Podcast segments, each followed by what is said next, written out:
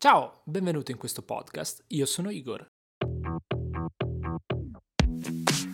Oggi voglio esplorare con voi un tema che secondo me è universale e che almeno tutti, almeno una volta nella vita, hanno provato e affrontato, ovvero sottovalutare le sfide che ci si presentano.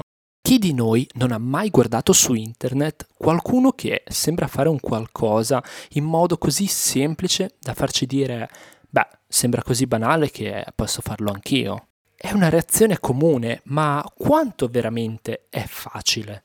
Io stesso ho sperimentato questa sensazione, anzi sperimento quasi giornalmente e sono qui per condividere con voi la mia esperienza. Sottovalutare è umano, partiamo da questo presupposto. La realtà è che sottovalutare è una caratteristica proprio intrinseca del genere umano.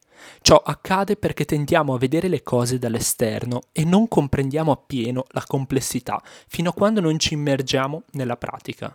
Pensate che quando studiavo con la mia ragazza per creare la nostra azienda eravamo convinti di aver fatto tutto alla perfezione. Avevamo analizzato ogni singolo problema, scritto piani dettagliati e pensato a soluzioni per ogni eventualità. Ma come scopriremo e scopriamo ogni giorno, il mondo reale ha un modo sorprendente di presentarti sfide che non hai previsto.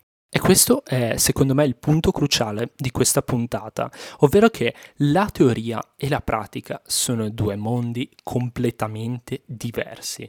Non importa quanto studiamo o ci prepariamo per un determinato evento, quando passiamo alla pratica tutto può cambiare. È una lezione che ho imparato sulla mia pelle. Per rendere ancora più chiara questa idea, consideriamo un esempio concreto. Supponiamo che un progetto richieda teoricamente 5 giorni per essere completato. La domanda è perché non considerare un margine di 7 giorni invece di 5? In certi casi quel margine può veramente fare la differenza tra il successo e il fallimento ed è una cosa che ho imparato in questi ultimi mesi. Ho voluto condividere con voi, cari ascoltatori, il tema del sottovalutare le sfide e l'importanza di essere pronti ad affrontarle.